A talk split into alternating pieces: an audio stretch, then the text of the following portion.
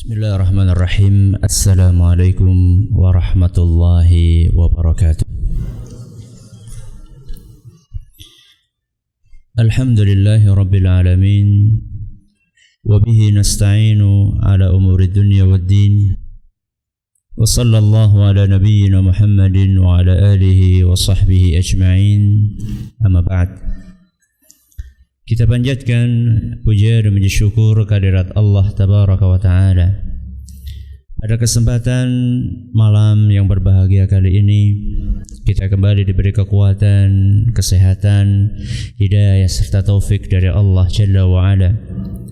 Sehingga kita bisa kembali menghadiri pengajian rutin Malam Sabtu di Masjid Jenderal Besar Sudirman di Purwokerto kita berharap semoga Allah tabaraka wa taala berkenan untuk melimpahkan kepada kita semuanya ilmu yang bermanfaat sehingga bisa kita amalkan sebagai bekal untuk menghadap kepada Allah Jalla wa ala. Amin ya rabbal alamin. Salawat dan salam Semoga senantiasa tercurahkan kepada junjungan kita Nabi besar Muhammad sallallahu alaihi wa ala alihi wa sahbihi wasallam kepada para sahabatnya, keluarganya dan umatnya yang setia mengikuti tuntunannya hingga di akhir nanti. Para hadirin dan hadirat sekalian yang kami hormati dan juga segenap pendengar radio Insani 102.2 FM di Purwokerto, Purbalingga, Cilacap, Banjarnegara dan sekitarnya dan juga para pemirsa Yufi TV yang semoga senantiasa dirahmati oleh Allah Azza wa Jal. Pada pertemuan pertama kita kita sudah memulai pembahasan tentang tema kedudukan akhlak di dalam agama kita yaitu agama Islam. Masih ingat kita sudah menyebutkan berapa poin saat itu? Berapa? Tiga. Yakin? Alhamdulillah. Yang pertama. Apa poin yang pertama?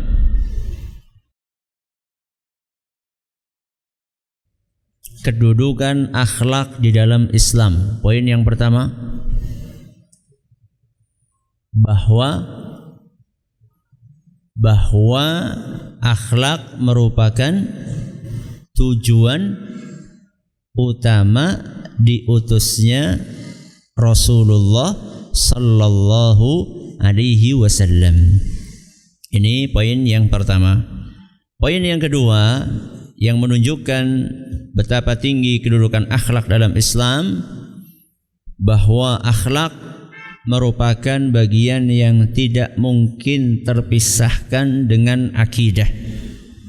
Akhlak tidak mungkin terpisahkan dari akidah. Poin yang ketiga yang sudah kita bahas kemarin bahwa akhlak berkaitan dengan hampir seluruh jenis ibadah hampir seluruh jenis ibadah itu punya kaitan dengan akhlak. Pada hari ini insya Allah kita akan membahas poin yang keempat yang terakhir dan insya Allah pada pertemuan berikutnya kita akan membahas tentang tema yang lain yaitu klasifikasi akhlak dan kemungkinan bukan minggu depan karena minggu depan saya akan ngisi di Jakarta sehingga terpaksa minggu depan libur. Berarti minggu depannya lagi. Pekan depan berarti tanggal sekarang tanggal berapa? 20. 20 tambah 7 berapa? 27. Nah, 27 libur. Insya Allah uh, kita akan masuk lagi awal bulan Maret April insya Allah. Jadi Sabtu uh, Jumat pertama bulan April kita akan mulai lagi insya Allah. Jadi poin yang keempat yang akan kita pelajari hari ini di antara yang menunjukkan tingginya kedudukan akhlak di dalam Islam bahwa banyak keutamaan dan pahala yang dijanjikan untuk orang yang berakhlak mulia. Ini poin yang keempat. Di antara yang menunjukkan kedudukan akhlak di dalam Islam bahwa orang yang berakhlak mulia dijanjikan banyak keutamaan dan pahala besar. Manakala Islam menjanjikan keutamaan, keistimewaan, fadilah dan pahala besar untuk orang yang berakhlak mulia berarti akhlak mulia ini menempati posisi yang tinggi di dalam agama kita. Apa saja Ustadz janji dan pahala tersebut? Satu. Di antara janji yang disebutkan oleh Nabi SAW untuk akhlak mulia bahwa akhlak mulia adalah salah satu amalan yang sangat berat bobotnya di dalam timbangan amalan kita. Jadi Nabi kita sallallahu alaihi wasallam menjanjikan bahwa akhlak merupakan salah satu amalan yang bobotnya sangat berat di dalam timbangan amalan. Sebagaimana telah maklum bahwasannya usia kita di dunia ini sangat terbatas. Sedangkan semua dari kita punya cita-cita pengen masuk surga. Surga itu murah apa mahal? Murah atau mahal? Mahal. Surga itu mahal. Tidak semua orang bisa beli surga. Nabi kita sallallahu alaihi wasallam menjelaskan, "Ala inna sil'atallahi ghaliyah." Ketahuilah bahwasannya barang dagangan Allah itu mahal. Ustaz, masa Allah punya barang dagangan? Apa barang dagangan Allah? Kata Nabi sallallahu alaihi wasallam, "Ala inna sil'atallahi hiyal jannah." Ketahuilah bahwasanya barang dagangan Allah adalah surga. Hadis riwayat Tirmizi dan dinyatakan sahih oleh Imam Az-Zahabi dan Syekh Al-Albani. Jadi Allah Subhanahu wa taala menjual surga. Dan harga surga itu mahal. Tidak semua orang bisa untuk membeli surga. Umur kita terbatas, Ustaz. Waktu kita hidup di dunia terbatas, gimana kita mengumpulkan modal untuk beli surga? Kalau kita sudah tahu bahwa usia kita di dunia ini terbatas, maka yang pertama harus kita kerjakan adalah memanfaatkan waktu itu sebaik-baiknya. Setiap helaan nafas kita kita gunakan untuk mengumpulkan modal untuk beli surga. Yaitu dengan beramal saleh. Jadi ketika kita sudah mengetahui bahwasanya surga itu harganya mahal, berarti kita harus memanfaatkan waktu ini sebaik-baiknya. Sehingga ada sebagian ulama kalau malam itu sulit tidur. Kenapa? Karena dia merasa kepikiran neraka, pengen beli surga. Kalau kita malam sulit tidur nggak? Eh? Sulit Ustaz. Kalau mau nonton. Masya Allah. Jadi surga Allah itu mahal. Supaya kita bisa beli bagaimana? Kita memanfaatkan waktu sebaik-baiknya. Setelah itu kita harus cerdas untuk memilih amalan. Harus cerdas untuk memilih amalan. Gimana itu maksudnya Ustaz? Amalan, amal soleh di dalam agama kita itu banyak. Amal soleh di dalam agama kita itu banyak. Dan selain banyak, bertingkat-tingkat bobotnya. Berarti ada yang berat banget, ada yang berat, ada yang dan seterusnya. Ya. Berarti kalau kita sudah tahu amalan di dalam agama kita itu bertingkat-tingkat bobotnya, maka kita harus berusaha mencari tahu amalan apa sih yang bobotnya paling berat.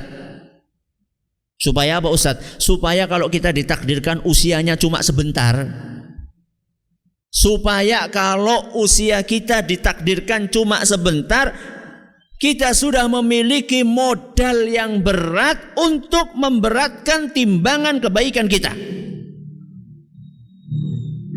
Karena tidak ada di antara kita yang tahu sampai kapan usia kita. Jangan kita berasumsi lah siswa iki Ustaz nembe 20 tahun. Iya nek usia nganti sewitak tahun. Lah nek usia nganti selikur. Berarti kan kur gari setahun. Jangan pernah berasumsi bahwa usia kita akan panjang. Karena kita tidak tahu kapan kita akan meninggal. Bisa saja kita ditakdirkan oleh Allah termasuk orang-orang yang usianya sedikit, yang usianya pendek.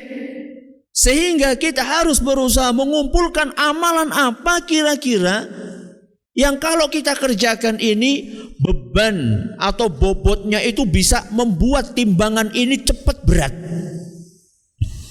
Sehingga nanti kalau ditimbang pada hari kiamat, kita akan termasuk orang-orang yang disebutkan oleh Allah dalam surat Al-Qari'ah ayat 7.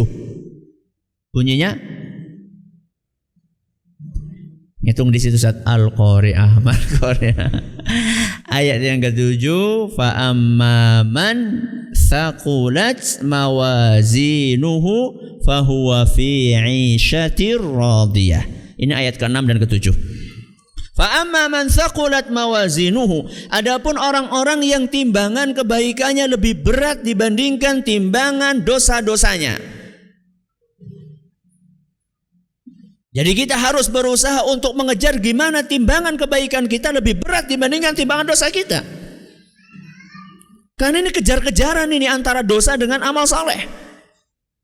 Kalau kita termasuk orang-orang yang beruntung, maka amal soleh kita lebih berat dibandingkan dosa kita. Fahuwa fi radiyah. Akan masuk ke dalam sur surga. Terus apa itu Ustaz? Amalan yang timbangannya berat. Salah satunya yang sangat berat adalah akhlak yang mulia. Nabi kita sallallahu alaihi wasallam menjelaskan, "Ma min syai'in yudha'u fil mizani athqalu min husnil khuluq."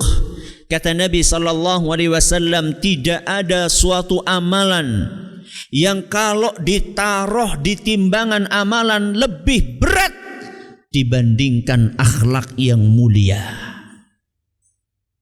Jadi kalau kita berakhlak mulia, peluang kita timbangannya itu berat, itu lebih besar. Makanya kata Nabi SAW, wa inna sahiba husnil khuluq la yablughu bihi darajata sahibis sawmi was salah. Sesungguhnya orang-orang yang berakhlak mulia timbangannya bisa mengejar timbangannya orang-orang yang rajin puasa dan salat. Hadis riwayat Tirmidzi dinyatakan sahih oleh Syekh Al-Albani. Jadi timbangannya orang yang amal solehnya banyak itu bisa ngejar timbangannya orang yang rajin sholat dan puasa. Berarti ini kayak gue. Apa kesimpulannya? Jangan sampai ada yang menyimpulkan, lah anak kayak gue ya rosah sholat rasa puasa enggak ya nanti kita akan jelaskan ini ada makomnya masing-masing ini untuk menggambarkan betapa beratnya amal soleh sholat iya tetap hablum minallahnya jalan hablum minannasnya juga jalan jadi jangan dikira kalau orang itu sholat puasa itu sudah cukup harus ditambah dengan amalan yang lainnya di antaranya husnul khuluq akhlak yang mulia dan konsep ini sangat dipahami oleh ulama kita. Maka dikisahkan ada seorang ulama salaf namanya Muhammad ibnul Munkadir. Siapa namanya? Muhammad ibnul Munkadir. Dia punya saudara namanya Umar bin Gampang sekali.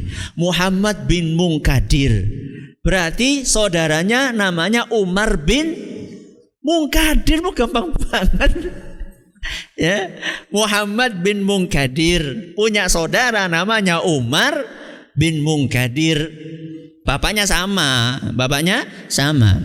Kata Muhammad bin Munkadir pada suatu malam saya pernah semalam suntuk mijeti ibu saya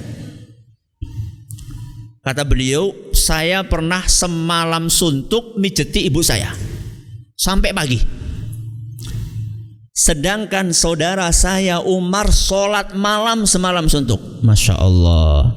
Ini saudara yang bagus ini. Jadi satunya ibadah, satunya mijeti, satunya ibadah sholat. Gak kayak sekarang. Si jini nonton TV, si jini dolanan gaplek. Masya Allah. Ya. Apa kata Muhammad? Kira-kira kalau menurut jenengan, kalau menurut jenengan nih hebat mana? Muhammad apa Umar? Ya hebat dua-duanya jelas. Tapi lihat bagaimana fikihnya. Bagaimana dalamnya pemahaman Muhammad. Kata beliau, sungguh. Kata beliau, sungguh saya tidak menganggap bahwa amalan malam saudara saya lebih baik daripada amalan malam saya. Jadi saya tidak berkecil hati ketika saya melihat saudara saya sholat semalam suntuk. Karena sesungguhnya saya sedang melakukan amalan yang tidak kalah besarnya dibandingkan amalan yang dilakukan oleh saudara saya. Jangan pernah meremehkan akhlak yang mulia. Akhlak mulia bisa mengejar pahalanya sholat dan puasa. Ini yang pertama. Jadi yang pertama pahala bahwa akhlak mulia itu timbangannya paling berat. Yang kedua, akhlak mulia merupakan salah satu sebab utama masuk surga. Akhlak mulia merupakan salah satu sebab utama masuk surga. Di dalam sebuah hadis yang diriwayatkan oleh Imam At-Tirmidzi dan hadis ini dinyatakan hasan oleh Syekh Al-Albani Su'ila Rasulullah sallallahu alaihi wasallam an aktsari ma yudkhilun nasal jannah Rasulullah sallallahu alaihi wasallam pernah ditanya wahai Rasul amalan apa yang paling banyak memasukkan orang ke surga Ini loh Ya, cita-citanya para sahabat itu seperti itu. Amalan apa wahai Rasul yang paling banyak memasukkan kita ke surga? Kalau ini pertanyaan jarang ditanyakan sekarang. Kalau orang tanya kerja apa sing duitnya paling akeh enteng. Nah itu kalau itu wah. Kerja sejam gajinya 10 juta. Wah neng di neng di. Pertanyaan para sahabat seperti itu. Wahai Rasul, amalan apakah yang paling banyak memasukkan orang ke surga? Kata beliau, taqwallahi wa husnul khuluq. Kata beliau yang paling banyak memasukkan orang ke surga adalah takwa, takwa kepada Allah dan akhlak mulia. Ini yang paling banyak memasukkan orang ke surga. Takwa ini adalah merupakan konsep dari hablum minal minallah Sedangkan husnul khuluq hablum minan nas. Jadi dalam agama kita dua-duanya ini sama-sama mendapatkan porsi yang cukup. Ya berakhlak mulia, ya melakukan ibadah kepada Allah tabaraka wa taala. Makanya kalau ada ketimpangan langsung ditegur oleh Nabi SAW. Pernah dikisahkan ada dua orang sahabat yang oleh Nabi SAW dijadikan saudara yaitu Salman sama Abu Darda. Jadi Salman sama Abu Darda oleh Nabi SAW dijadikan bersaudara. Salman dari golongan golongan muhajirin. Sedangkan Abu Darda dari golongan ansar. Oleh Nabi SAW dipersaudarakan. Pada suatu hari Salman ini berkunjung ke rumahnya Abu Darda Sampai di rumahnya Abu Darda, beliau tidak ada, adanya istrinya. Siapa istrinya? Ummu Darda. Gampang ya. Abu Darda istrinya siapa? Ummu Darda. Ya. Sampai ke situ, dia melihat Ummu Darda ini bajunya lusuh, ya, nggak bersolek, nggak dandan. Ya.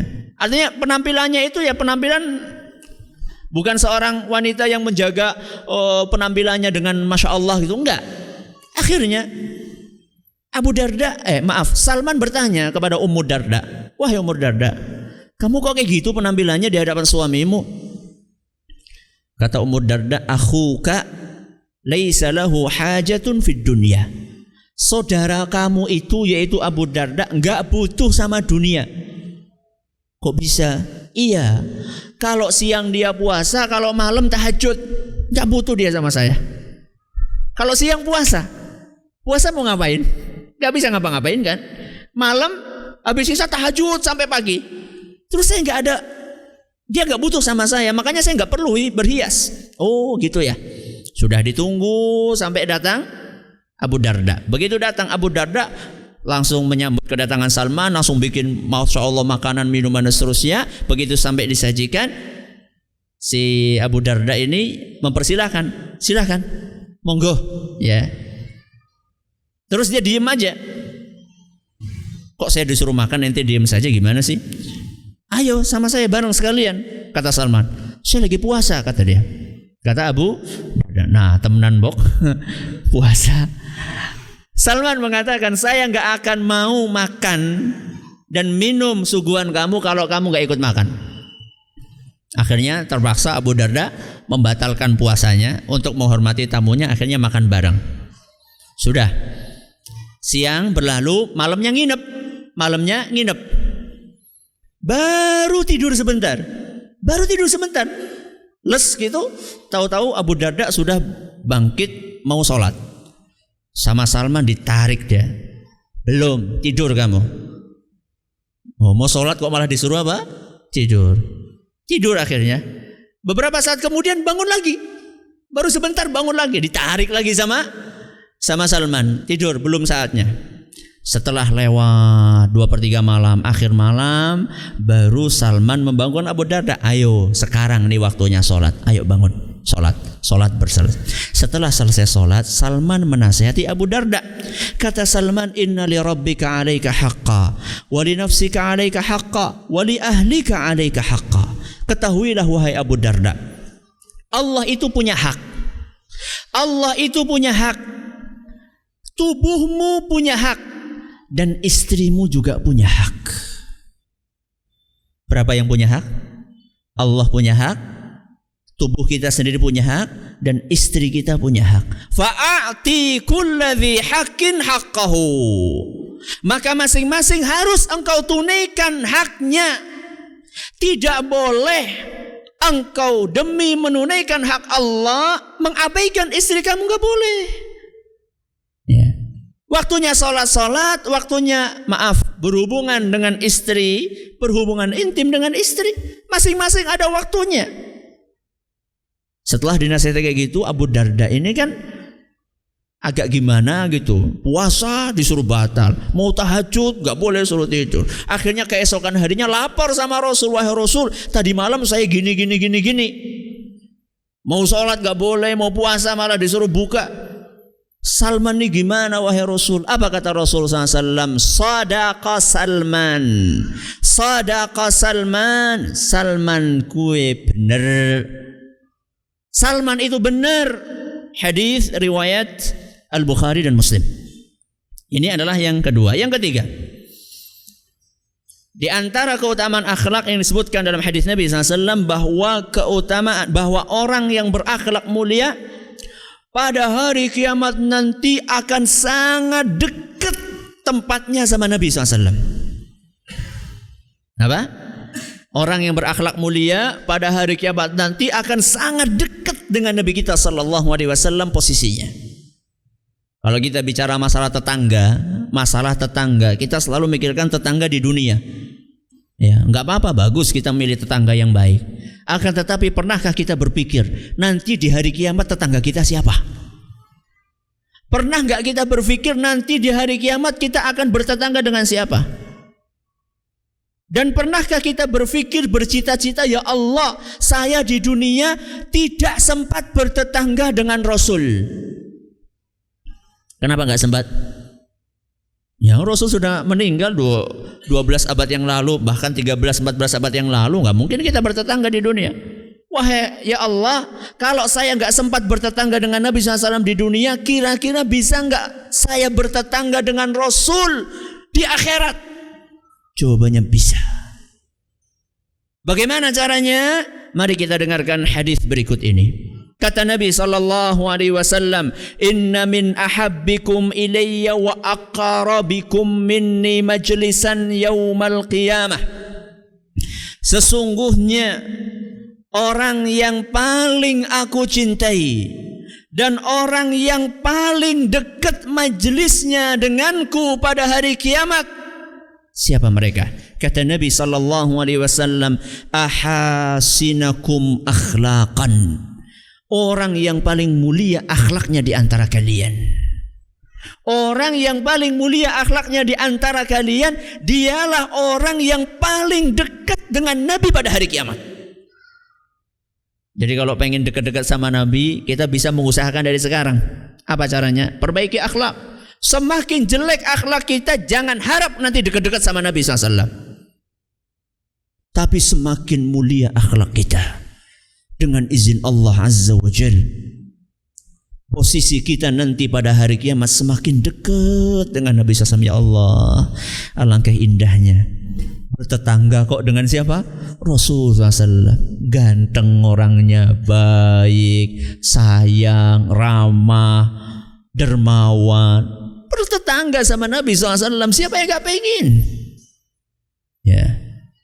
Jadi Nabi SAW menjelaskan bahwa orang yang paling mulia akhlaknya mereka lah yang paling dekat dengan Nabi SAW pada hari kiamat sebagaimana disebutkan dalam sebuah hadis yang diriwayatkan oleh Imam At-Tirmidzi dan dinyatakan hasan oleh Syekh Al-Albani. Ini yang keberapa ini? Yang ketiga. Yang keempat di antara keutamaan akhlak yang disebutkan dalam hadis Nabi SAW bahwa orang yang berakhlak mulia dijamin menempati surga yang paling tinggi. Orang yang berakhlak mulia dijamin menempati surga yang paling tinggi. Dalam sebuah hadis yang diriwayatkan oleh Imam Abu Dawud dan isnadnya dinyatakan sahih oleh Imam An-Nawawi. Nabi kita sallallahu alaihi wasallam bersabda ana za'imun bi baitin fi rabadil jannah. Aku menjamin akan memberikan rumah di serambinya surga. Di mana? Di serambinya surga. Nabi menjamin akan memberikan rumah di serambinya surga untuk siapa?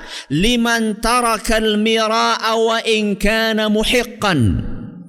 Untuk orang-orang yang mau meninggalkan perdebatan sekalipun dia itu benar. Patuh. Ya, apa? Patuh. Jadi kalau kita ini merasa benar kan semangat sekali untuk patuh untuk berdebat. Tapi Nabi Shallallahu Alaihi Wasallam menjanjikan siapa pun yang bisa menahan emosinya, walaupun posisi dia benar, akan tetapi karena dia pengen rumah di surga, kemudian dia tinggalkan itu perdebatan, walaupun dia berhak dan benar, maka Nabi menjamin orang tersebut akan dikasih rumah di serambinya surga. Pengen rumah yang agak ke tengah lagi, mari kita dengarkan sabda Nabi SAW. Kita gitu dong, cita-citanya tinggi. Ya, cita-citanya tinggi. Jangan sampai kita cita-citanya lah ora apa-apa nang empere menjabat ya ora apa-apa. Jangan. Kalau cita-cita surga itu kalau akhir cita-cita yang tinggi.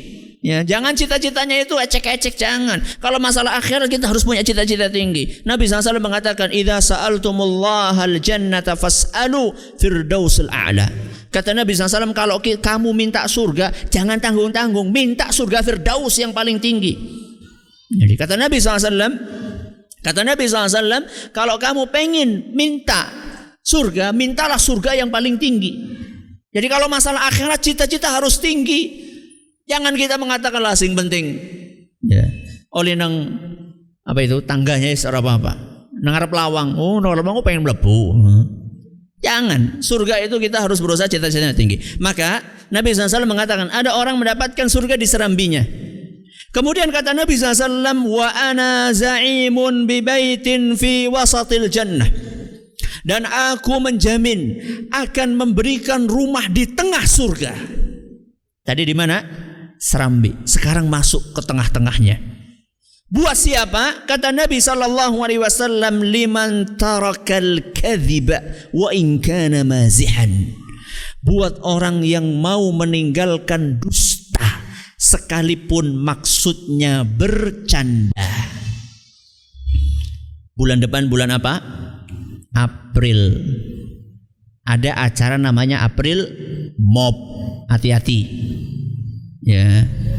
Katanya di bulan April itu boleh untuk Wah, ini kayaknya pada nggak tahu ini April Mop ini.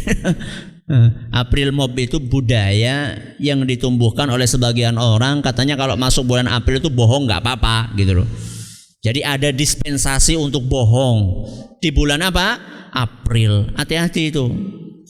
Pas ngelombo bulan April mati kepriwe jajal gue. Nah, kata Nabi Shallallahu Alaihi Wasallam orang lagi dongakakan orang. Ya, semuanya lagi mengingatkan hati-hati ya, hati-hati. Kata Nabi SAW, aku menjamin rumah di tengahnya surga untuk mereka yang meninggalkan perkataan dusta walaupun tujuannya bercanda. Terus ini Nabi SAW dari Serambi ke tengah. Sekarang Nabi SAW naik. Kata beliau sallallahu alaihi wasallam wa bi baitin fi a'lal jannah. Kata Nabi SAW, aku menjamin rumah di puncaknya surga. Wah ini yang paling hebat ini. Kata Nabi sallallahu alaihi wasallam liman hassana khuluquhu. Untuk orang yang mau memuliakan, memperbaiki, membaikkan, membaguskan akhlaknya. Orang yang paling tinggi apa tadi? Orang yang mau memperbaiki akhlaknya, membuat akhlaknya baik. Dan perkataan Nabi terakhir ini mengajarkan kepada kita bahwa akhlak itu harus diusahakan.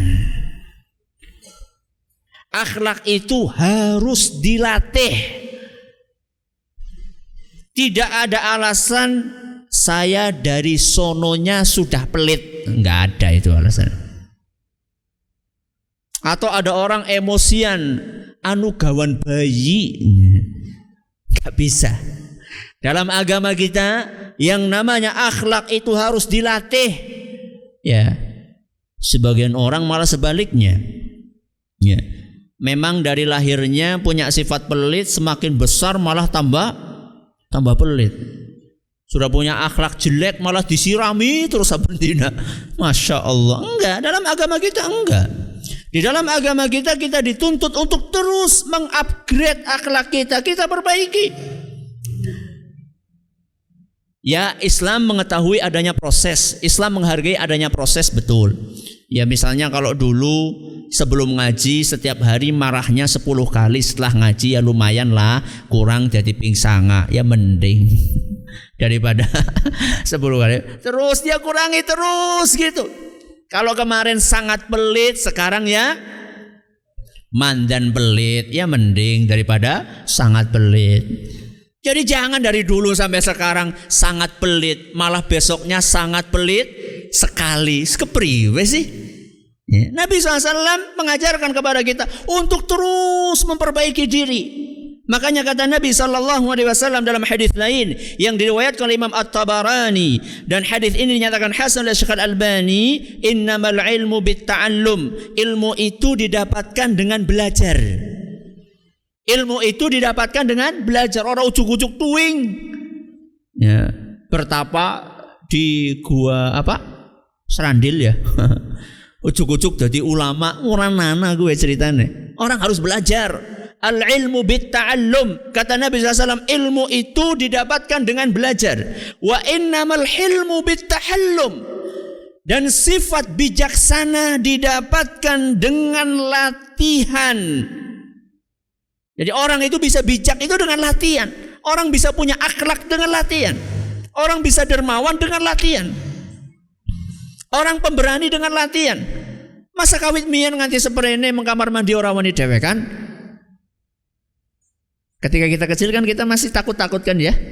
Kamar mandi minta di minta diantarin sama ibu kita.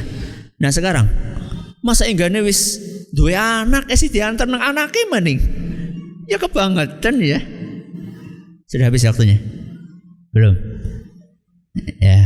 Maka ini pelajaran yang terakhir yang kita pelajari pada kesempatan kali ini. Jadi kita ulangi uh, poin yang keempat yang menunjukkan bahwa akhlak itu menempati kedudukan yang sangat tinggi bahwa agama kita menjanjikan pahala dan keutamaan yang besar untuk mereka yang berakhlak mulia antara lain satu merupakan akhlak mulia merupakan amal soleh yang timbangannya bobotnya sangat apa sangat berat. Yang kedua, akhlak mulia merupakan salah satu sebab utama masuk ke mana? Ke surga. Yang ketiga, pada hari kiamat nanti orang yang berakhlak mulia sangat dekat dengan Nabi kita Muhammad sallallahu alaihi wasallam dan yang keempat yang terakhir akhlak mulia akan orang yang berakhlak mulia akan dijamin mendapatkan surga yang paling tinggi. Ini yang dapat kami sampaikan pada kesempatan kali ini. Insya Allah kita akan uh, melanjutkan pada pekan yang berikutnya. Wallahu taala a'la wa alam. Terima kasih atas perhatiannya. Mohon maaf segala kekurangannya dan mohon maaf ini hari-hari ini memang jarak antara maghrib sama isya sangat apa? sangat dekat ya. Sehingga tanya jawab agak sulit untuk dibuka dan materinya juga banyak. Mungkin pada kesempatan-kesempatan yang lainnya semoga waktunya bisa lebih luas lagi. Uh, terima kasih atas perhatiannya. Subhanakallahumma bihamdik. Syadu an la ilaha illa anta. Wa assalamualaikum warahmatullahi wabarakatuh